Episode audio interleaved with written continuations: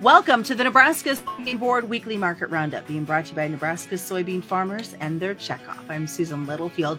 A quick shout back to Bryce Doeschot for filling in for me last Friday as I was announcing ringside at the Nebraska State Fair. So I appreciate him being a, a pinch hitter for me last week. And on another side note, we are going to be on the road next week taking this show to Husker Harvest Days. We'll get you more details coming up about that.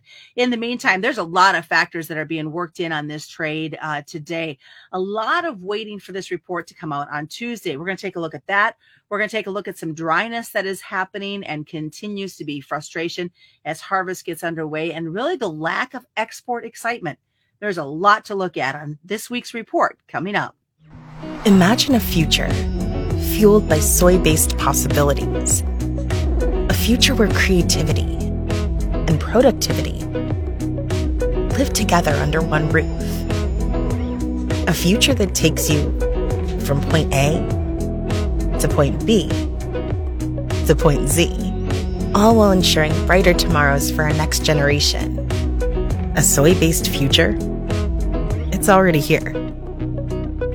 And welcome back once again. Joining me this week is Arlan Suderman. Arlan is with StoneX. And I, I told Arlan when we started the program, I said, guess what? It's all about you today. Well, you delivering us the hmm. information. Um, our other marketing guests unfortunately had some internet connectivity issues. So Arlan, we get a chance to really dive in to those StoneX numbers. Uh, when you and I talked earlier in the week, um, that information wasn't available yet from your survey. So, so what are you seeing in those numbers? Well, again, this is a customer survey that we use, and, and we do it once a month, August through November. And we ask in your trade territory, and these are commercials. Uh, so they're buyers of grain, country elevators. They have agronomists who are walking the fields, they're talking to farmers.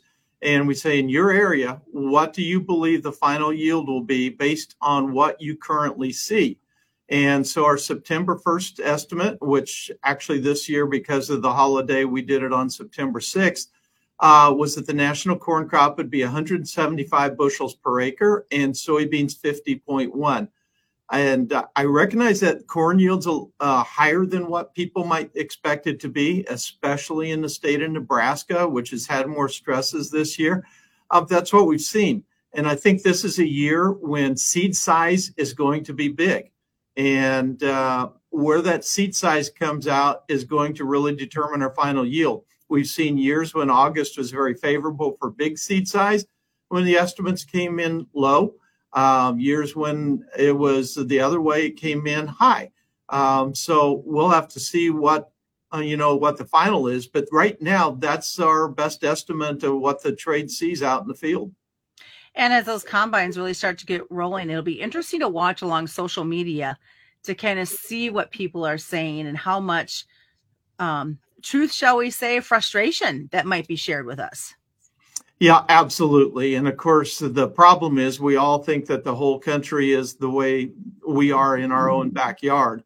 Um, and there is some very good corn out there. I personally think that there's some concerns that smaller seed size will end up with a yield smaller than that. Uh, and I think we're going to have some con- those concerns show up in the combine.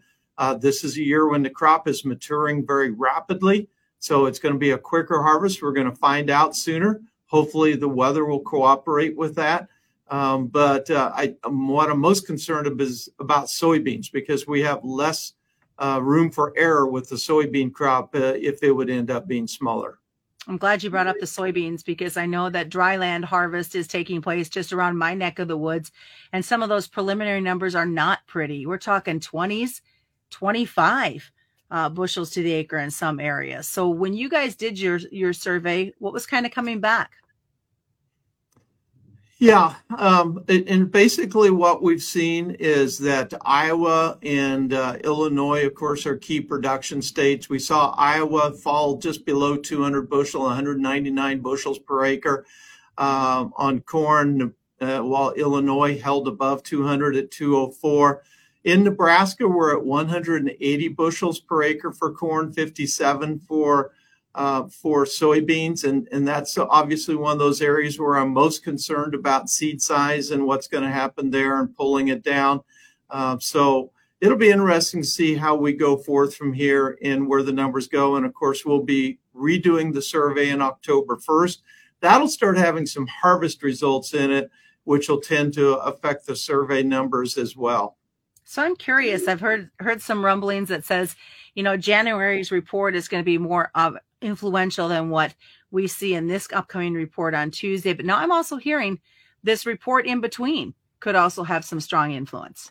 I would say this September report and the January report will be most influential uh, because this will be our first report with a comprehensive field sampling process to really tell us. Until now, it's been what does the field look like? What are the crop ratings? What's the weather going to be like? What are the weather models saying? Uh, we've had some random sampling. Even the Pro Farmer Crop Tour, as extensive it is, isn't near as extensive as what this is, and that tour doesn't even uh, it misses a lot of key production areas as well. Do and we've talked about why that is, and there are good reasons for that. Uh, but this would be the most extensive sampling to date. This really sets the base, and then uh, I, there will be adjustments to it in January. You know, as the as the year unfolded, I said back in July that I thought this would be the year when we have a lot of variability in private estimates uh, that's going to create a lot of debate on social media, a lot of arguments on mm-hmm. social media, and it certainly has. And it's going to create probably a lot of changes in yield estimates from month to month in the USDA reports as we learn more about the crop. And I still think that's going to be true. So, are you going to look at a quieter trade Monday into Tuesday as we do some anticipation of these numbers to be released midday? Yeah, Friday was really quiet in the grain trade, mm-hmm. and I expect something similar on Monday, unless we have something in the outside markets that moves it, or or something that happens in the Black Sea that moves it. I think Monday will probably be very similar, and then brace for the potential for fireworks on Tuesday when that report comes out. Remember, the computers are the first thing to trade the numbers in the seconds that follow the the data release, and then the human factor comes in after that. So where we close on Tuesday will be critical. Well, as we continue here with the Nebraska Soybean Board Weekly Market Roundup, Arlan, I'm curious, what's it going to take to get some excitement to build for these export numbers? I mean, there's such an influence coming out of South America still that we're not used to. Yeah, I did some work today on market share that the United States has in corn and soybeans, and it was similar for corn and soybeans, where 30 years ago we had 70 to 75% of the world market share of exporting corn and soybeans. Now it's between 25 and 30% market share. So it continues to be a problem. We're losing market share primarily to South America and primarily to Brazil. Brazil has tremendous expansion capability.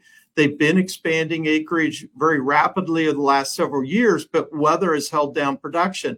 Well, this is a year when weather didn't hold down production it cooperated. And so all of that expansion and area really came to fruition in, in higher production this year, taking market share away from us. And unfortunately, I think that's going to continue. And so we need to continue to focus on expanding domestic demand. Well, for corn, that's kind of a problem near term because we still don't have the final approval of support for ethanol to be a, uh, a feedstock for sustainable aviation fuel for the subsidies for that. The White House has put that off until December. And our livestock numbers are down. And it's going to take probably three years to rebuild those cattle numbers. Hog numbers are down this year. It won't take as long to rebuild those.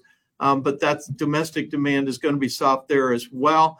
Uh, and uh, to offset the loss of export demand, soybeans, fortunately, we have good domestic demand. I think USDA is understating that right now. We just need to see kind of what China does on the export front here over the next several months to see whether the domestic demand increase will be enough to offset the lost export demand.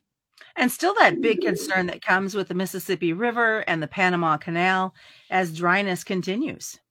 A lot of people are discounting that, especially the Panama Canal problems and it adds cost and it adds delays to whatever goes through the Panama Canal. We can't ship everything through the Pacific Northwest. We need the Gulf. That's our main export terminal. And anything going to Southeast Asia has to go through the Gulf or go all the way around South America, or around Africa. And it's going to add about 30, 35 cents a bushel minimum in order to take the longer routes. What else are you looking at um, from a from a livestock perspective? You talked about those numbers being down. Um, the grain usage isn't going to be there. How do you see this rebuilding process starting to take place for the cattle?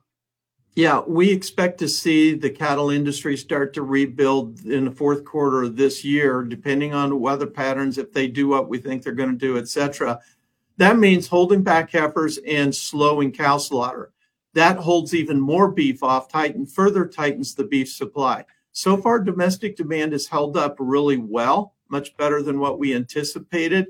Uh, but at some point, prices are going to get to the point be it just because of prices for beef and or a decline in the economy where the consumers start moving down the value chain, which will actually support the hog industry at the expense of the cattle industry. Right now, we're also filling the holes in, in supply with increased imports. Our increased imports out of areas like Australia, New Zealand have almost doubled. Uh, so that's filling the void right now. But it's going to be a three year process getting the industry whole once again. And I heard that the demand for hamburger, though, um, continues to grow with the car. Yeah, exactly right.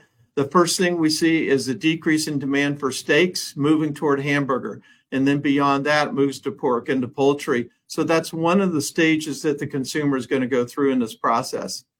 Lots of great stuff that we talked about today, Arlan. I appreciate you uh, going along for this ride solo. Um, I want to ask, what's the best way if somebody wants to have a further conversation with you or follow you on, on social media? How do they do it? StoneX.com or on, on X, which used to be Twitter. Uh, my handle is Arlan, A R L A N F F 101. Well, thanks so much for Arlan Suderman joining us. So, as we always remind you, commodity futures and options do involve a substantial risk of loss, not suitable to all investors. And that's the Nebraska Soybean Board Weekly Market Roundup.